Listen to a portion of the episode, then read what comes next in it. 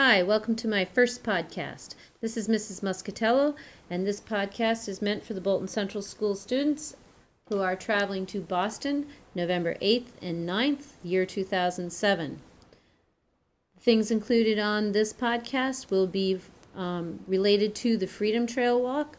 We will start at Bunker Hill and end up in the Boston Common. At times, I'll ask you to pause your iPod and move ahead at the next stop. Other times, we will start walking, and you may still have some uh, free tidbits to listen to that other students who are not hooked up uh, will miss. Uh, please feel free to share them. And here we go. Freedom Trail stop number one the Bunker Hill Monument. This 220 foot obelisk honors colonists who died in the Battle of Bunker Hill on June 17, 1775. Even though they lost the battle, they killed or wounded almost half of the British Army, which was part of the reason why the British abandoned Boston about nine months later. The lodge at the base of this obelisk has a diorama and exhibit. Please pause until we move to the second stop on the Freedom Trail. Constitution, also known as Old Ironsides. This was one of the original six naval ships that never lost a battle. It took three years to make, totaling $302,000 and 2,000 trees. This ship fought French privateers, pirates, and thwarted the British in the War of 1812. During the War of 1812, she earned her nickname as the shots from the British ships uh, bounced off the thick oak hull as if it were made of iron. The cry, Huzzah! Her sides are made of iron! was heard amidst the battle. As we walk to the next site, the following is a poem about, it's called Old Ironsides.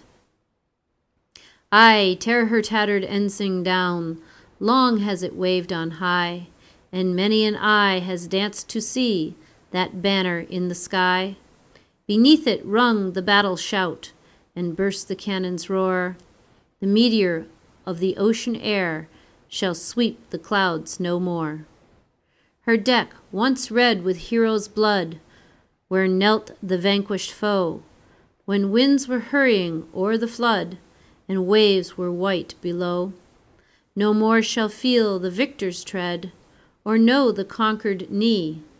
The harpies of the shore shall pluck the eagle of the sea. O better that her shattered hulk should sink beneath the wave, her thunders shook the mighty deep, and there should be her grave. Nail to the mast her holy flag, set every threadbare sail, and give her to the God of storms, the lightning and the gale. If we have not reached the third site, you can pause it here. We've arrived at the third site on, Fed, on the Freedom Trail. This is Copp's Hill Burying Ground.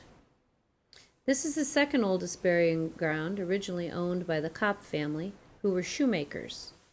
Because of the altitude of this hill, the British used this hill to shoot their cannons at Charlestown in 1775. Peoples of the North End were buried here, including thousands of free blacks. Cotton Mather, a minister who was a true believer of witchcraft, is buried here, along with the composer William Billings, an artist, Gilbert Stuart, a restaurateur, Monsieur Julien, and soldiers killed during the Battle of Bunker Hill. As we walk to the fourth site, the following is an online um, excerpt found about Cotton Mather. Cotton Mather, the minister of Boston's Old North Church, was a true believer in witchcraft. In 1688, he had investigated the strange behavior of four children of a Boston mason named John Goodwin. The children had been complaining of sudden pains and crying out together in chorus. He concluded that witchcraft, specifically that practiced by an Irish washerwoman named Mary Glover, was responsible for the children's problems. He presented his findings and conclusions in one of the best known of the 382 works, Memorable Providences. Mather's experience caused him to vow that that to never use but one grain of patience with any man that shall go to impose upon me a denial of devils or of witches. As it happened, three of the five judges appointed to the court were of Oyer and Term- Terminer that would hear the Salem witchcraft trials were friends of Mather and the members of his church. Mather wrote a letter to one of the three judges, John Richards, suggesting how they might approach evidentiary issues at the upcoming trials. In particular, Mather urged the judges to consider spectral evidence given it such weight as it will bear, and to consider the confessions of witches the best evidence of all. As the trials progressed and growing numbers of persons confessed to being witches, Mather became firmly convinced that an army of devils, or yeah, that an army of devils is horribly broken in upon the place which is our center. On August 4th, 1692, Mather delivered a sermon warning the last judgment was near at hand and portraying himself Chief Justice Stoughton and Governor Phips as leading the final charge against the devil's legions. On August 19th, Mather was in Salem to witness the execution of the ex minister George Burroughs for witchcraft. When on, the, when on Gallows Hill, Burroughs was able to recite the Lord's Prayer perfectly, something that witches were thought incapable of doing, and some of the crowd called for the execution to be stopped, Mather intervened, reminding those gathered that Burroughs had been duly convicted by a jury. Mather was given the official records of Salem trials for use in preparation of a book that the judges hoped would favorably describe their role in the affair. The book, Wonders of the Invisible World, provides fascinating insights both into the trials and Mather's own mind. When confessed witches began recanting their testimony, Mather may have begun to have doubts about at least some of the proceedings. He revised his own position on the use of spectral evidence and tried to minimize his own large role in the consideration of the Salem trials. Later in life, Mather turned away from the supernatural and may well have come to question whether it played the role it, in life he first suspected. At this point, you can pause till we reach uh, step number four on the Freedom Trail.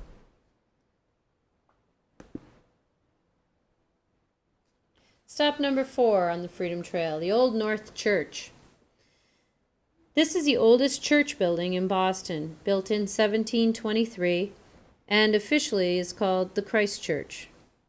This is the steeple that Robert Newman hung the two lanterns in on April 18, 1775, to signal that the British were coming by sea. One if by land, and two if by sea. At this point, you can pause till we reach number five. Stop five on the Freedom Trail is Paul Revere's house. This is the oldest house in downtown, built in 1680 and bought by Paul Revere in 1770. Revere was living here when he left for Lexington on April 18, 1775, for his famous ride to warn Samuel Adams and John Hancock that the British were coming. Paul Revere died on May 10, 1818, at the age of 83. Paul Revere's first wife, Sarah Orne, died in 1773. She and Paul had eight children.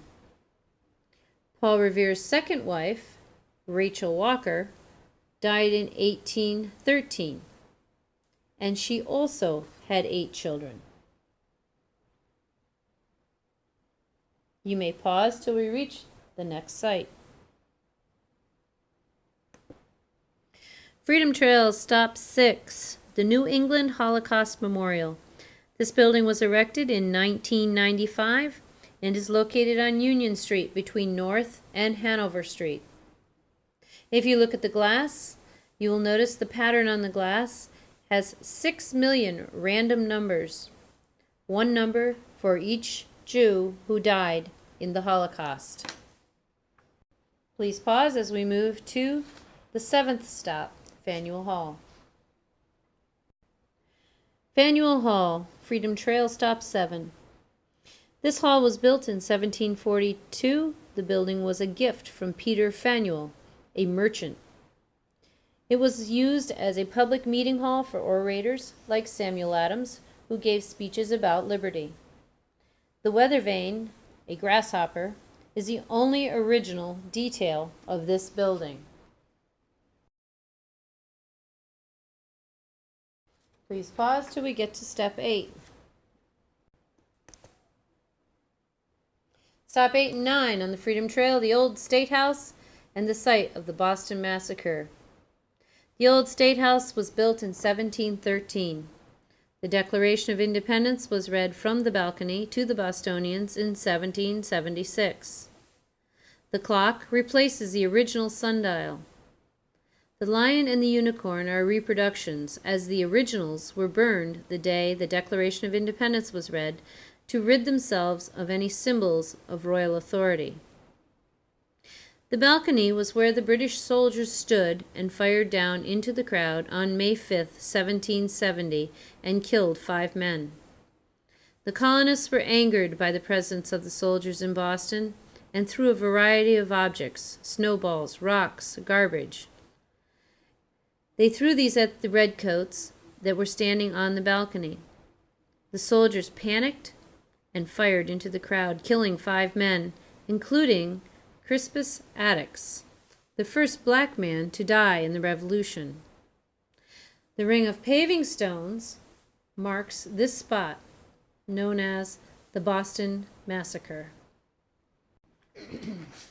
As we walk to the next site, the following is a piece regard, about Crispus Attucks. Crispus Attucks was born in 1723. His father, Prince, lived in Africa, but was shipped to New England to become a slave. There he married a native Indian of North America named Nancy. Her sister Phoebe was born shortly after. He was born two years later. He had a younger brother who died young.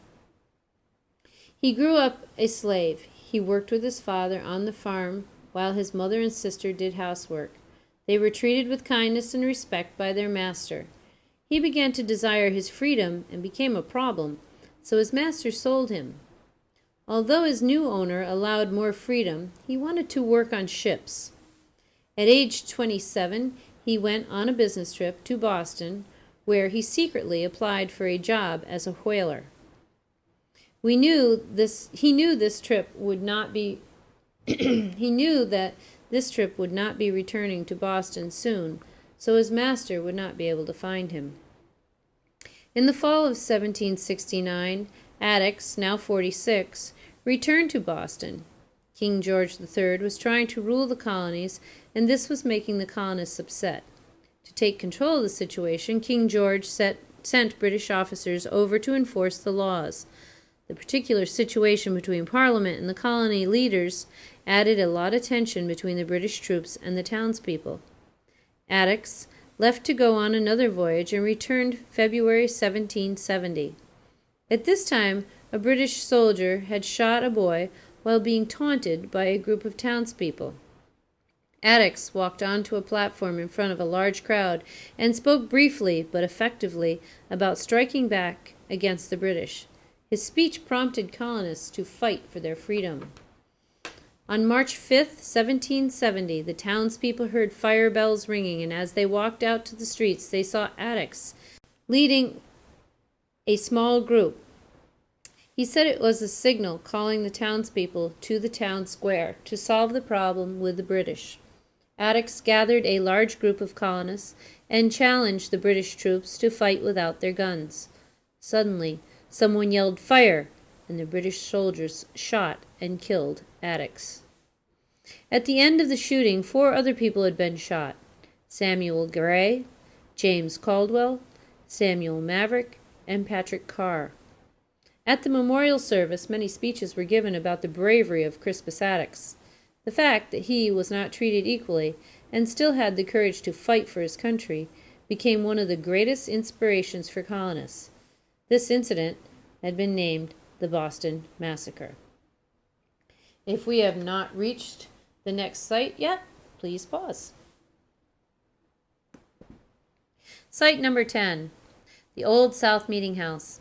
On December 16, 1773, a crowd gathered to wait for word from the governor about three ships carrying tea and whether they would be sent back to England. The tea stayed and was competitively priced, forcing the colonists to buy from the crown approved merchants. This sparked the uprising of revolutionaries, the Boston Tea Party. The building, built in 1729, replaces the original from 1760. Across the street is Ben Franklin's birthplace, 17 Milk Place. The building you see is not the original. The original building was burned in the fire of 1872. The architects who rebuilt it wanted Ben Franklin remembered, so he placed the bust and the words, Birthplace of Franklin, in the facade of the second floor site now known now on First Milk Street. As we move to the next site, the following is a newspaper excerpt regarding the fire of 1872. a disastrous fire began in Boston on the evening of the 9th of November, lasting 24 hours and resulting in the destruction of the very heart of its wholesale trade. The nation succinctly states the rest result in the following terms. From Summer Street North nearly to State Street, and from Washington Street east to the water's edge, with two or three small exceptions, there is nothing but rubbish remaining of the many hundred of granite and iron structures in which the dry goods merchants, wool merchants, and leather merchants of Winthrop Square, Summer Street, Pearl Street, Milk Street, Federal Street, Broad Street, Kilby Street, Water Street, Devonshire Street, and Congress Street carried on trade. Not many buildings of public character were lost, though the warehouses covering the site of the birthplace of Franklin and the homes of Webster and Everett perished. Trinity Church, the Mercantile Library, and the Merchants' Exchange went down. But the famous Old South Church was saved, and so was the new post office and the old State House. The loss in buildings and merchandise is estimated at 75 million and 50 million of insurance capital has been consumed. The fire spread over an area of 60 acres. The immensity of the disaster is due to the lack of promptness on the part of the fire department, to inflammability of mansard roofs, and to the fact that it was impossible for fire engines to bring a stream of water to the height of the burning buildings. Thirteen persons are reported to have been killed and 10 wounded in connection with the fire. If we have not arrived at the next site, Site 11, please pause. Site 11, Old Freedom Trail. The Old Corner Bookstore. Built in 1712 by Thomas Creese, Mr. Creese used the building as his home and apothecary shop. An apothecary is what we today call a pharmacy. In 1828, Carter and Hendee used this building as a bookstore.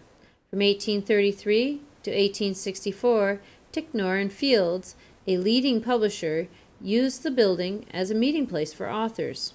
Some of these authors were Henry Wadsworth Longfellow, Nathaniel Hawthorne, Oliver Wendell Holmes, Ralph Waldo Emerson, Henry David Thoreau, Harriet Beecher Stowe, and Charles Dickens.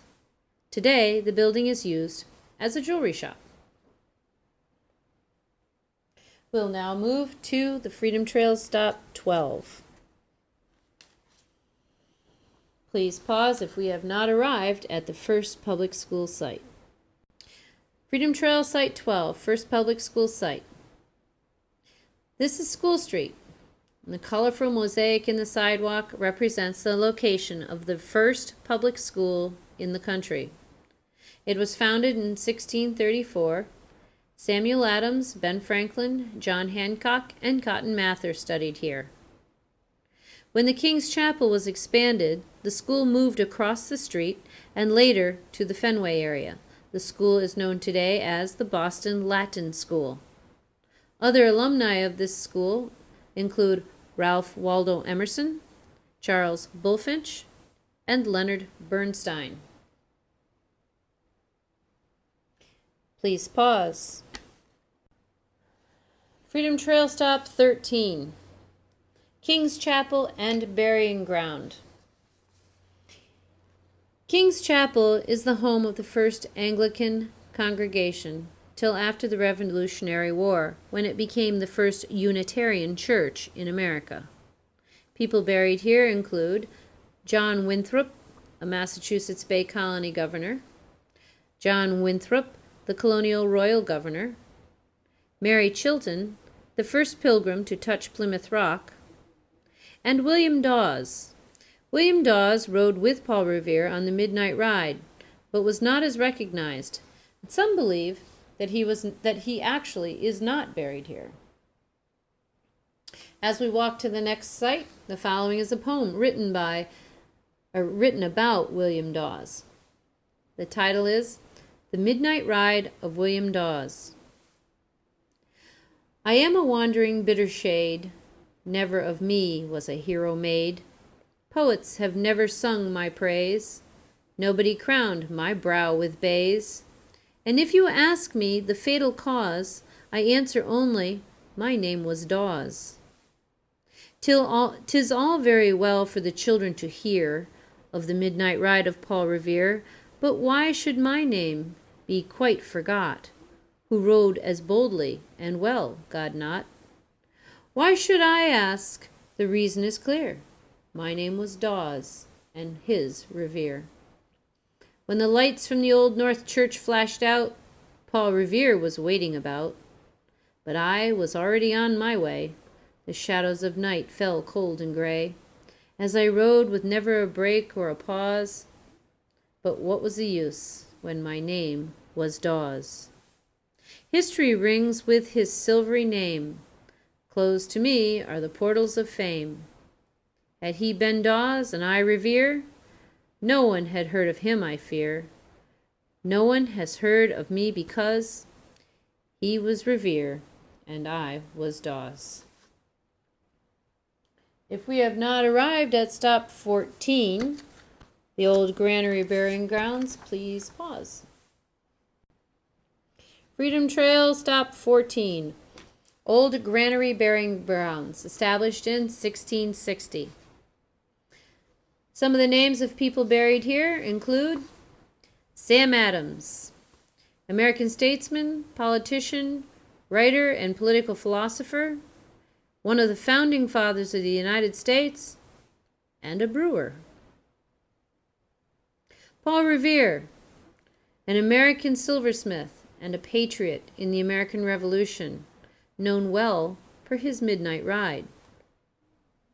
John Hancock, President of the Second Continental Congress and of the Congress of the Confederation, first Governor of Massachusetts, and the first person to sign the United States Declaration of Independence. James Otis, a lawyer in colonial Massachusetts who was an early advocate of the political views that led to the American Revolution. The phrase, taxation without representation is tyranny, is usually attributed to him. Peter Faneuil, a wealthy American colonial merchant, slave trader, and philanthropist. If you remember, back on our Freedom Trail stops, Peter Faneuil donated Faneuil Hall to Boston. Ben Franklin's parents are located near the large central obelisk. Joseph Franklin and Abiah Franklin. Joseph Franklin fathered 17 children, seven with his first wife, Anne, and ten with Abiah. Ben Franklin was number eight. Elizabeth Vergoose, a storyteller, later immortalized as Mother Goose. Freedom Trail Stop 15, Park Street Church. This site is often called Brimstone Corner because of the passion of the ministers, and because during the War of 1812, gunpowder was stored in the basement of this church. This was the site of William Lord, Lloyd Garrison's anti slavery speech on July 4, 1829. Garrison was published in The Liberator, a newspaper for many years, speaking out against slavery. The song America was sung for the first time here on July 4th, 1831. The following is a brief um, explanation of who William Lloyd Garrison was and what his beliefs were. William Lloyd Garrison was a publisher of The Liberator which was a um, newspaper in Boston. And in his very first issue, Mr. Garrison um, discussed his beliefs on anti slavery. He stated, I do not wish to think or speak or write with moderation. I am in earnest. I will not equivocate. I will not excuse. I will not retreat a single inch and I will be heard. And Garrison was heard for more than three decades from the first issue of his weekly paper in 1831 until after the end of the Civil War in 1865, when the last issue was published, Garrison spoke out eloquently and passionately against slavery and for the rights of American black inhabitants. At this point, if we have not reached stop 16 on the trail, you should pause.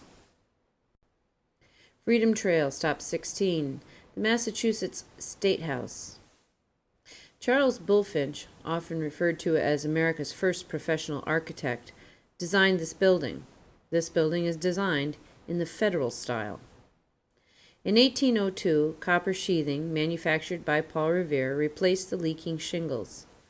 In 1861, it was gilded with gold leaf and has remained so, with the exception of World War II, when it was painted black to aid in the hiding during blackouts for air raids. This building houses the sacred cod donated by John Rowe to remind them all of the importance of the local economy, fishing. As we walk to the final station on the um, Freedom Trail, here's a bit about the sacred cod. when you visit the State House in Boston, you may be surprised to see a large wooden fish hanging in the back of the chamber of the House of Representatives. Did you ever wonder what the fish is doing there in the beautiful old hall where the representatives meet?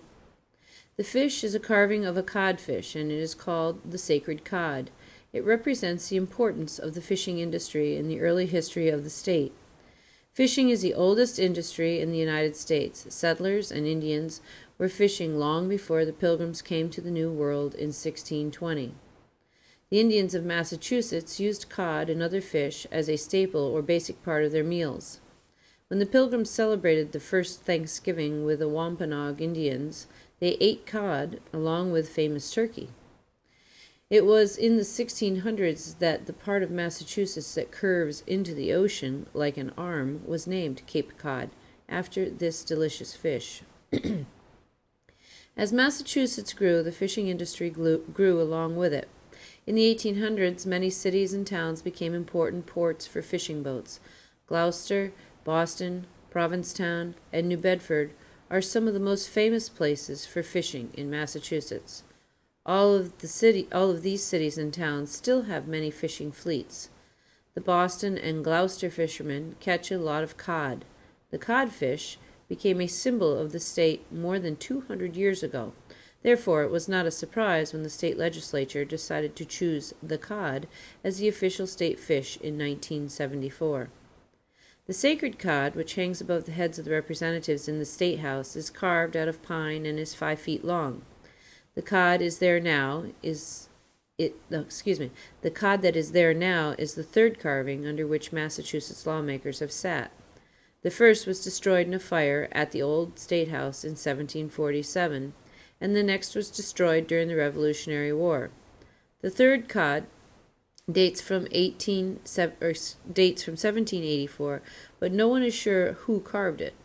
It was faithfully allowed in the House of Representatives whenever it went from the old house old state house to the new house chamber in 1895.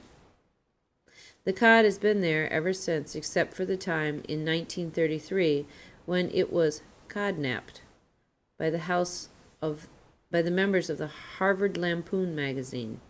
The Practical Jokers soon returned the cod and it now hangs once again over the house. Among the grand paintings and statues of the long history of Massachusetts, the cod reminds us, in a simple way, of the importance of our first industry in the lives of the people of Massachusetts. At this point, if we have not reached the Boston Common, please pause. Boston Common, the 17th and final stop on the Freedom Trail. Boston Common was originally owned by William Blackstone. The city purchased it and then it was used as a camp by the British before the Revolutionary War. After that, after that, it was used for cattle grazing and public hangings until 1830. Mary Dyer was one of the people hanged for the belief in for her belief in religious freedom at this site. Some of the park sites include Parkman Bandstand. Parkman was a man who donated $5 million to maintain the parks in Boston. The Frog Pond, Brewer Fountain, Robert Gould Shaw Memorial, Soldier and Sailors Mo- Monument, and the Central Burying Grounds, graves of many of the British and American casualties from the bunk- Battle of Bunker Hill in 1775. At this point, we finished the Freedom Trail. I hope you enjoyed um, the walk. Thanks for listening.